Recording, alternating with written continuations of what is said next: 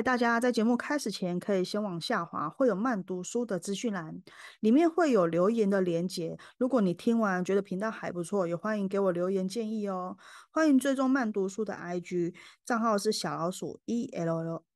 FOR READING ELLA for reading 慢读书，感谢啦。嗨，我是 ELLA， 欢迎收听慢读书。这是一个同步看书的频道，记录着最及时性、最当下的感受，透过不同回馈读书心得的方式，让我们一起进入书中的河流吧。 Hello， 我是 ELLA。 那接续我们上一集的部分吼，当负债2000万到心想事成每一天，宇宙先生教你打败许愿新手的程咬金梦想杀手。这个部分呢，有提到小池就说他收掉多年憧憬的服饰店，辞掉辛苦维持多年的兼差，就前面有讲嘛，他在经营服饰店的同时也有去做兼差，然后全心全意呢投入能量石手环。他自己有在想或许有人会觉得为了逃避债务，这个人开始迷信怪力乱神。当初他毅然决然把店收掉的时候，其实内心也有一点疑惑，他到底就想说，到底这样子对吗？我这样子做好吗？但他还是做了嘛。然后呢，开始身旁的朋友，你也知道，这个时候最烦的就是这些七嘴八舌的人。你不觉得很对不起支持你至今的老客人吗？想靠能量石为生，你太天真了吧。开始很多人给他一些忠告，很多自以为是，也不是说自以为是啊，反正就是你知道，很多不是专业的人在给一些专业的讯息。其实我对这点，其实一直以来我会觉得，非专业的人在评论专业的事情的时候，我会觉得说，如果你有投入过，你来跟我讲你当初的过程，我觉得我会吸收，我会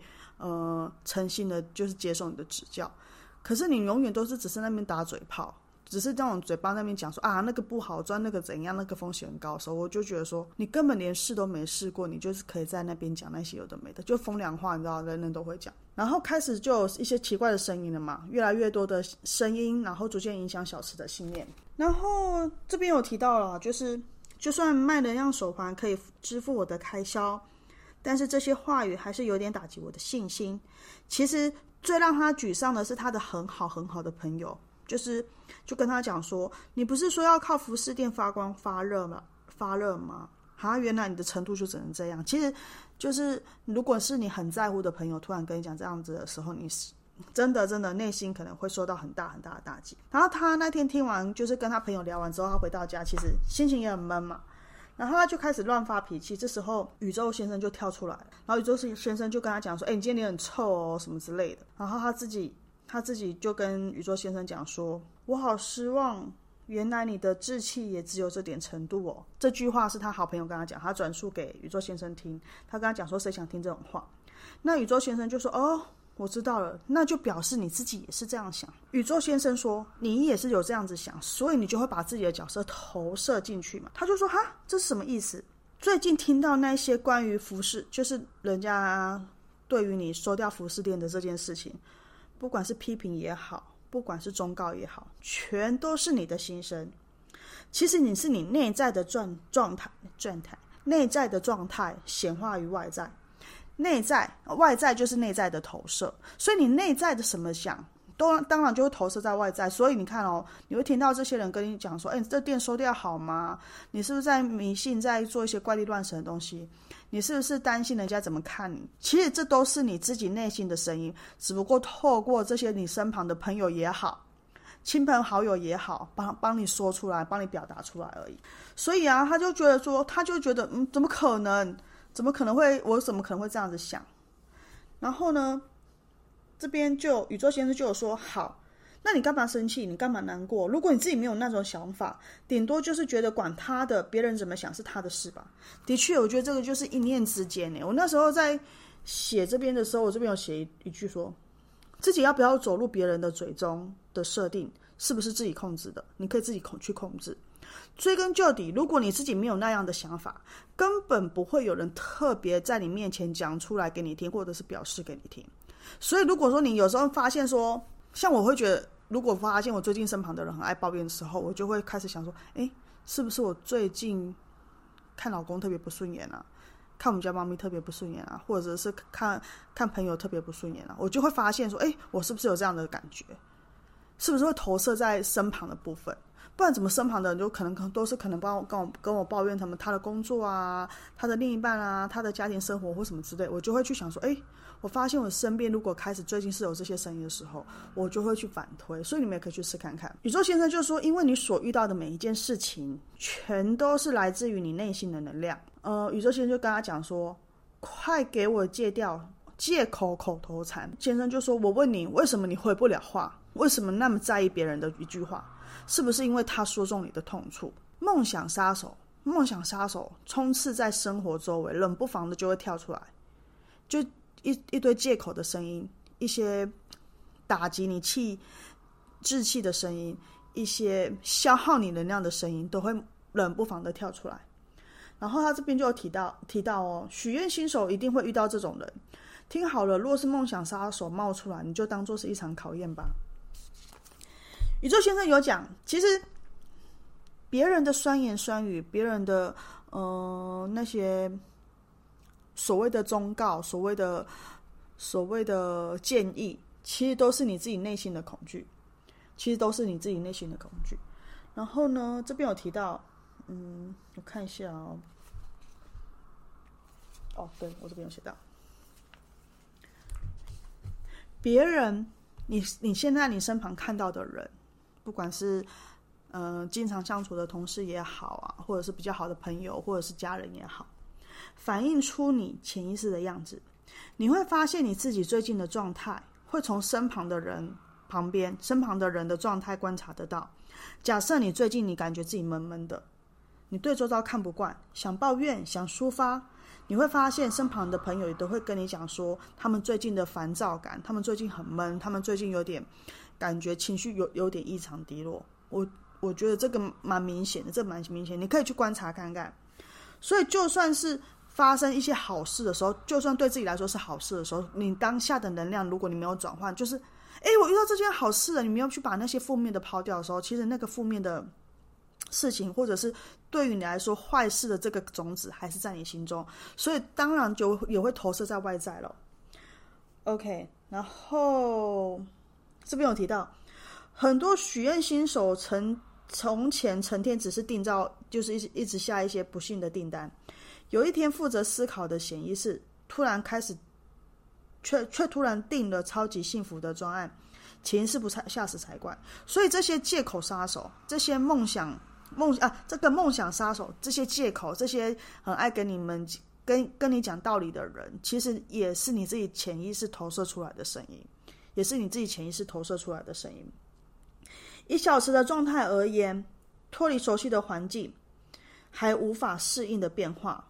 还无法适应变化，因此他自己其实内心是感到不安的，因为他潜意识就觉得有点害怕，有点担心了嘛，所以身旁的人帮他把这些话说出来。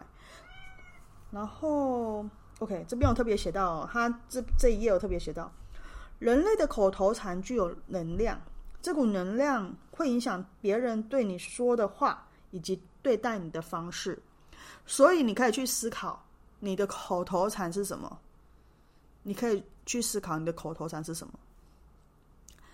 如果说你的口头禅都是比较负面的，比较可能是脏话，或者是好像对于自己来说没有那么帮助的口头禅，消耗性能量的口头禅，不妨你可以转换一下。如果你的口头禅是正面的，像我就很常告诉自己，反正我很幸运，我超级幸运，就类似像这种的，你可以去让自己的一些口头禅，或者是思考方式，或者是当你面对到一些状况的时候，可以马上跳出到比较正面，比较幸运的角度去看的时候，你会发现的确很多好事莫名其妙就会降临在你身上。然后这边有提到你的忧虑，你的担心，你的不安，其实都会透过宇宙来增强，你的潜意识帮你增强，所以你也会莫名其妙开始引来那一些把你忧虑，把你担心，把你心里 murmur 的那些话的人，帮你显现在你身边。别人说的话让你生气，让你难过，让你负面情绪爆发，是因为你自己内心里面可能在某一个角落也有这样的想法。那其实这边也有在讲说，那么到底该如何战胜梦想杀手？他这边写什么？看一下，他写很简单，就是不能这样讲。好，反正就很简单，但是要做就对了。他这边有举一个例子，他就说，假设你以前只敢点泡面的人，今天忽然想说，好，我今天晚上开始吃牛排之类的，就是可能开始挑战。然后对于你自己的潜意识来说，你的潜意识突然吓到说，嘿，你以前不都是只吃泡面吗？你怎么突然吃牛排？潜意识开始害怕了，开始担心说，我这样好吗？我这样花钱对吗？我这样子乱花钱什么好吗？什么之类的。这个时候其实他会，书里面告诉你的意思是说，你要大声的说 yes， 我可以的，我做得到，反正我有这样的能力去做这件事情。对自己的订单要怀抱信心就好，接着再对自己传达100%的爱跟信任，对自己重新下订单。然后你没有提到一段话，我觉得到时候看书的时候，其实这也是就是自我的激励的一些语句啦，就是告诉自己已经准备好这巨大的变化，我要开始接受这些好的东西，我有这样的资格，我是幸福的人，就是有类似像这样的话语。然后呢，的确啊，所以有时候你可能觉得自己讲这个时候，有时候的确会蛮尴尬的。所以我觉得啊，像我有时候骑摩托车的时候，我会利用风声很大的时候，反正骑摩托车旁边也不知道你在讲什么嘛，我就开始自言自语对自己说，你很棒，你知道吗？你很幸福，你很幸运，你很快乐，你的人生你人生很多事情都梦想成真。我就会开始有这样子的话语去想。所以你也可以去想一些话，或者是你想要的一些愿望也好，你可以把它就是立刻显现，用讲的把它讲出来。我觉得用讲的这件事情蛮奇妙的，尤其是你去拜拜的时候。以前老一辈的就是像我妈，他们就说，拜拜时候你就要跟神明说，你住在哪啊，你叫什么名啊，你出生在哪，你要跟他求什么事情。小时候我妈都跟我讲说要用讲的，可是我都觉得说，到我长大之后，我都是在内心里面讲。直到后面这几年开始，我就是不知道为什么，就突然我会直接在那边跟神明用讲说，神明，我是谁，我住在哪，然后今天来给你参拜，要给你拜托一件事情，我就会讲得很清楚。然后可是莫名其妙就是这样子，我就会发现那件事情，或者是我拜托的，就是请神明帮我化解的事情，莫名其妙就成真了，莫名其妙他就帮我处理好了。反正我觉得你就是讲出来就对了。OK， 那接着是首先你要当自己的靠山。OK， 梦想杀手就是自己，因为他自己爱抱怨，爱找一些借口嘛。然后这边有提到，因为你遵从了宇宙的提示，收了服饰店，但是内心深处觉得有点可惜吧，就是那个宇宙先生问小池的。那其实小池也就说，对啊，其实本来开服饰店一直以来都是我的梦想。那宇宙先生就反问他说，所以你开服饰店的动机到底是什么？你开服饰店的动机到底是什么？然后这一来一往的过程当中，其实小池也说了，他就是想要渴望受到人家瞩目，被爱，被重视，想要成为特别重要的人。所以宇宙先生就问他说，那你觉得你刚才讲的这些内容最主要的核心是什么？最主要的核心是什么？所以你去反推嘛，你做能量石手环，其实你也可以去做，有这样子的能力去做这样的事情，只是你没有去把它做一个连结，如果你把你最内心深处的那一个，他这边有提到嘛，渴望受人瞩目，被爱，被重视，想成为特别的人，这几件事情是你内心想要做的事情，你可以跟你的潜意识做连结。不管你在哪一个领域，不管你是不是做能量石，或者是之后你可能做别的领域的时候，你都可以跟它跟你的潜意识做连接。所以不跟你做哪个领域没关系啊，是你怎样去跟你去面对自己最内在的那个感受而已。这边有提到，首先你要对自己做的事情有信心，要感到自豪。这对小池来说其实是蛮辛苦的，因为他也是这样子，就是有点怕怕的嘛，有点想说我到底要不要做，我这样子好吗？然后开始有一些声音嘛，所以你对他来说要有信心，要觉得很明确，要觉得很肯定这件事情，对他来说也是要花时间的。然后这边有提到哦，宇宙先生就说，小池，你是不是希望大家觉得你开能量石手环这件事情是可以给人带来不同的什么结果或什么样的想法？那对小池来说，他其实就是希望大家幸福快乐就好。他内心就会他实际上就觉得说，我觉得大家过得快乐才是重点，才是重点。然后我之前有看一本书叫做《静心静心》，他书中有提到，如果你想坚持某一件事情，如果你是有目的的，很容易撑不下去。但如果你是打从心里面就做这件事情的时候是有喜悦感的，你就会坚持，你就是会坚持下去。所以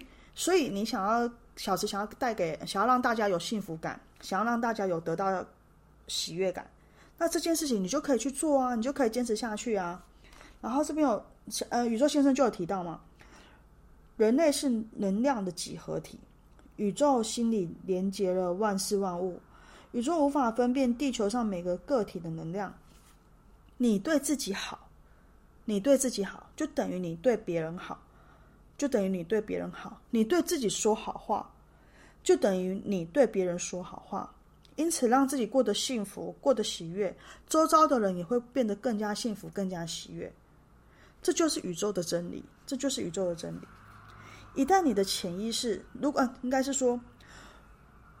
自己想要做的事情本来就是要自己要很肯定很确定的而去做。如果你没有很下定决心的去相信自己，当自己真正的靠山的时候，你的潜意识又怎么该相信你未来所做的任何事情？一旦你的潜意识笑了，周遭的人也会跟着微笑。试试看吧，这是宇宙先生说的。保持笑容，就算一开始觉得怪怪的，但还是保持微笑曲线。的确，像我以前就是我也是你知道，就是塞明的那一种，不太笑。但后面我觉得可能是这几年疫情的关系，戴口罩嘛，所以有时候觉得自己在那个口罩里面就是摆一些有的乱七八糟的表情，我觉得还蛮好玩的。那微笑这件事情我觉得很棒。像我想要分享是，每一次我去爬山哦，你会发现就是因为我们可能到的时间比较晚，我们到的时候可能都8、9点了，然后可能有一些阿公阿嬷都已经准备要下来了，知道吗？可是我们上去的过程当中，每个人都跟你说早安早安，再差一点点就到咯，再往前一点哦，前面就可以休息咯。陌生人每一个人只要上面走下来都会这样跟你说，所以你就会觉得说哇，每个人都笑笑的，然后每个人都就是跟你有来有往的感觉。一开始说真的，我真的觉得有点尴尬，想说怎么这个时间算早嘛？然后可是后来久而久之我发现这个对他们来说就是一个很亲切问候。然后你就那时候因为爬山其实就是大家都比较不会戴口罩嘛，爬山的时候其实你就发现大家都是带着笑容，就算那些阿公阿嬷就满身汗哦爬下来，他们还是带着微笑跟你说早，然后或者是下一个人讲说再差一点点哦，快到咯。虽然知道他们在骗我们就还要很久，但是你就会觉得说那种感觉我觉得还蛮幸福的。 OK， 好，这边就有提到了哦，就去浴室照镜子，试着对自己的苦瓜脸微笑，告诉自己我已经准备好去迎接巨大的变化，接纳幸福了。我的订单是还清债务得到幸福，我要成为还得起债的人，我要成为幸福的人。他把话说出口的时候，其实他内心有一股不知道怎么表达出来的那种兴奋期待的感觉，就像小时候他看到新的事物的那种感受很像。他跟镜中的自己说，我很好，请你放心，我觉得能量石手环很酷，带给大家幸福。然后呢，他又在心底郑重的发誓，告诉自己我绝对要接纳变化，得到幸福。其实他讲这句话是在跟自己的潜意识对话，是在跟自己说我可以接受这样的变化，我可以接受这样的改变，我可以得到幸福。这就是小池他真的有选择去肯定他自己做能量石手环店的，很明确的肯定的感觉。OK， 好的，那接着到他们里面的第二部，宇宙超喜欢戏剧性。OK， 抱着白猫的太太带来意想不到的好运，变成能量石手环的小池，然后有一天跟宇宙下了订单，他就说。我想扩展能量石手环，什么事都愿意做，请给我提示。然后你知道宇宙就跳出来就说：“哎呦，越来越上道了，什么之类的。”然后在这个过程当中，他下完订单了嘛？他下完订单之后，开始接到那种电视台的采访打来的那个电话，然后想要采访他。然后他以为是要采访能量石，结果不是，是要采访他服装了。可是他想说，可是我服装，他店里面一件衣服都没有。他开始不是把重心移到能量石了嘛？然后他当下就想说啊呵，那这样子我都没有衣服了，那这样我是不是要该回绝他之类的。然后他原本想要回绝给电视台的时候，他开始想说突然脑袋有一些想法，他就问宇宙说，因为你叫我把服饰店收起来，所以我衣服本来就没库存了，那没库存这件事情，那我现在该怎么办？那其实的确他在这个过程当中，他就给他一个方法嘛，就说那不然你去借啊，你就跟人家借衣服啊，或者是跟一些厂商借衣服啊，然后让这些厂商来让你就是可以放衣服，然后让你宣传之类的。然后这边有提到宇宙先生跟他讲说，前阵子教你的口头禅你是不是忘了？不管发生什么事情都要说什么，就要说赞啦，我的愿望要实现了。他大声的喊出来，结果真的开始觉得这件事情肯定有什么意义，心中也有浮现好的预感。我觉得那种浮现好的那个感觉的这件事情，有时候我发现啊，就是可能我走过去的时候，或者是我到一家店家的时候，我突然有一种很奇妙的感觉的时候，我就会想说，诶，我这个奇妙的感觉后面会接什么事情，诶，是对我来说是开心的事情呢，还是对我来说是哇天哪，怎么会遇到这种事情？我就会开始去记这种感。然后呢，反正他就是跟自己说赞啦，我的愿望要实现了。的确他开始就问有没有公司要不要借他衣服，然后的确有2间公司愿意借给他衣服。然后 OK 好，这衣服的事情都处理好了嘛。节目制作公司的老板跟女导播就到了那一天，然后他们要来录影了。然后他们就是小时开店的时候，突然后面有跟着一位奇怪的客人跟在那个导播跟老板后面，就问那个小时就说，年轻人，你是不是占卜师啊？听说你很准什么之类的。然后这时候那导播跟老板不在那边吗？他们就让出一条路给他做。他就说什么占卜师，然后他就说那个不是阿嬷，这个太太就说，我工作的地方有个同事跟我说，他找你占卜之后，他买了念珠，结果发现他好事不断，然后身体状况也变很好。小时就开始想说不是啦，就是他有点想要跟他解释什么，就是这是什么原因之类，因为就像之前前面提的那个欧环测试法，就可以测他的那个身体的状况嘛。然后呢，而且那个也不是念珠，他就跟他讲说那个是能量石制作的手环，他就跟那个太太做解释。然后这个太太就跟他讲说，管他是什么能量石还是什么念珠的，反正我也要一个，然后我现在去银行领钱，你也帮我做一个。说完这段话之后呢，那个太太就走出去，因为她说她要去领钱嘛。然后这个时候不是刚才那个导播跟那个老板不是有2个电视台的工作人员有进来吗？他在旁边就是看着这一幕，他就问小石说，刚才你们在讲什么？然后问小石说，你在卖能量石？什么是欧环测试法？开始很多问题，然后丢了一堆问题，然后一直想要从小石这边得到更多讯息，然后开始聊。然后聊完之后，那个老板就跟他讲说，小石先生，我觉得那衣服这件事情我们下次再说，那可不可以请你帮我做能量石手环？的确当下小石也帮这个老板做能量石手环。然后呢，也跟那个导播也开始，你知道，女导播也开始想说她要找她妈妈一起过来。 OK， 当他们择日再访的时候，还没敲流程就开始录影了，录了整整3个小时，但播出时间只有4分钟。但是这4分钟当中有3分钟是在讨论能量石手环。你看节目一播出，你也知道那种多媒体的效应，节目一播出开始一堆电话打不停，就开始一直询问能量石手环啊或什么之类的。电视宣传的热度虽然无法维持太久，不过没关系，在老客户的口耳相传之下，开始有新的客人来预约，然后名声也越来越广。而且我看到这边我就觉得那个老太太呢，接着是你遇到事情的时候不要在中途，这个是我们的非常非常很容易犯的事情。我们很常在事情刚开始没多久，或者是事情发生的时候，我们就马上下结论，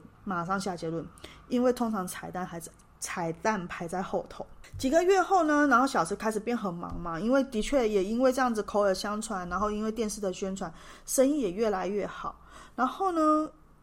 这边有提到说，哦，宇宙就跟他讲说，哎，那都是小池就说那都是抱着白猫的那位太太的功劳啦，就是跟他讲说，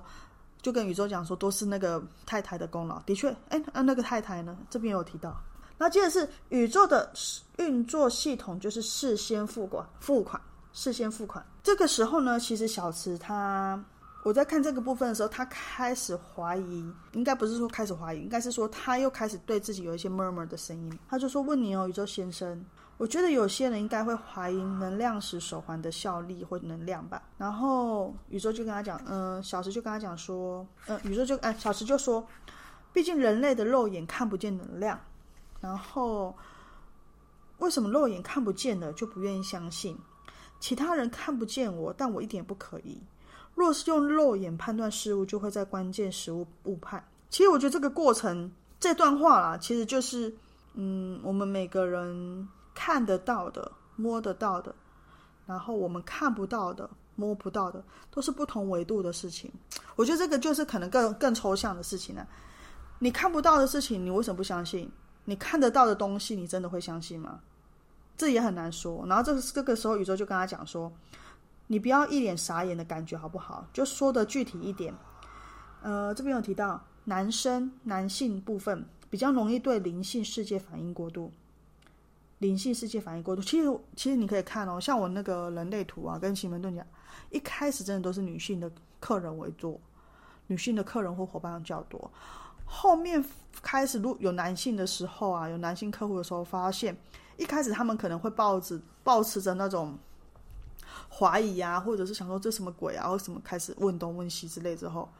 我发现这些男性的伙伴或者是男性的客人，他们帮我介绍的客人大概是那女性的2倍到3倍，我就觉得很奇妙。因为的确一开始我也觉得，像我去上那个奇门遁甲课，班上也是以女性为多，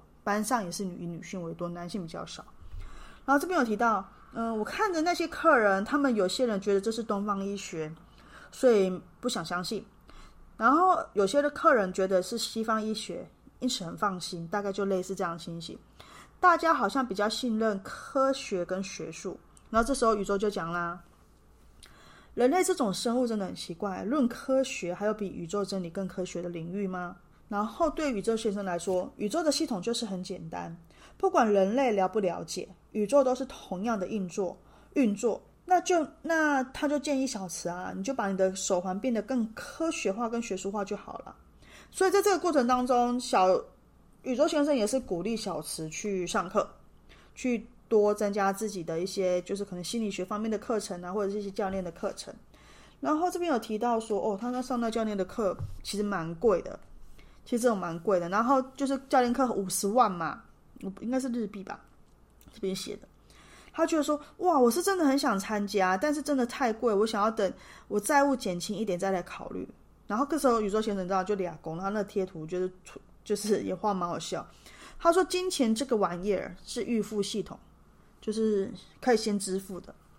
他就说，如果你想要钱的话，就马上给我付钱。他说，我就没钱，你为什么要我付钱？他说，你不对，你就是不付钱才赚不了钱。这中间就是宇宙先生就很凶的在呛他。然后这边有提到，宇宙先生就跟他讲说，宇宙是无限的能量体，而金钱则是由人类的感恩与爱所形成的能量体。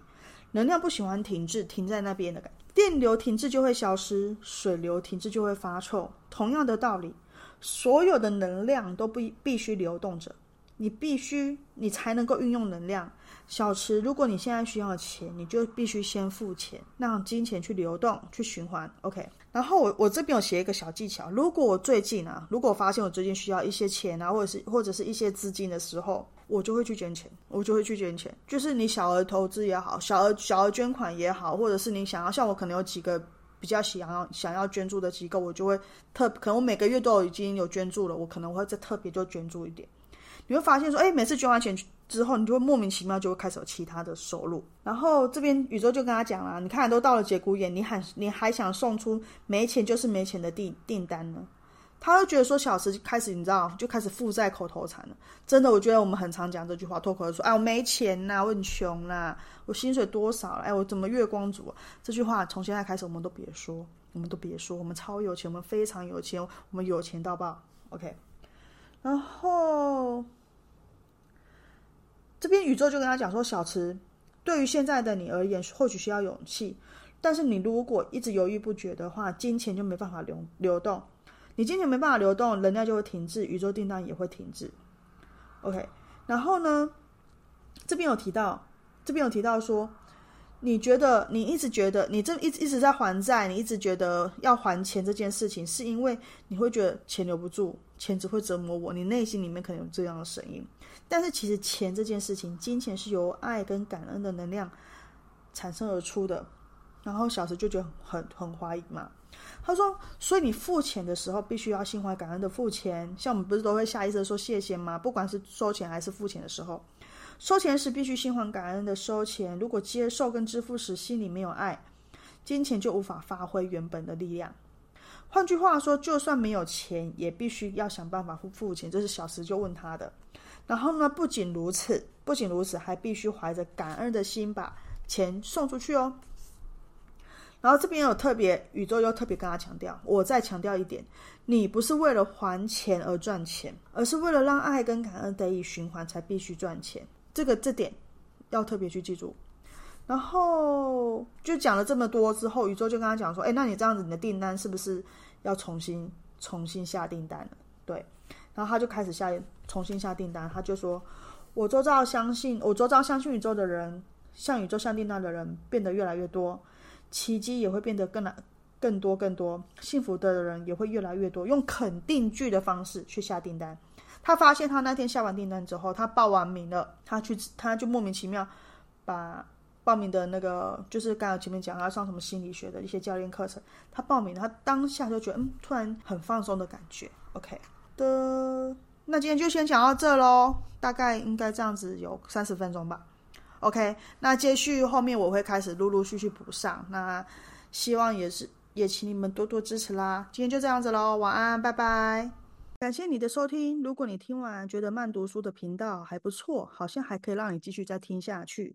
也欢迎你来追踪我的慢读书的 IG 小老鼠 ELLAFOR READING， 欢迎你追踪哦。那我们下次见咯，拜拜。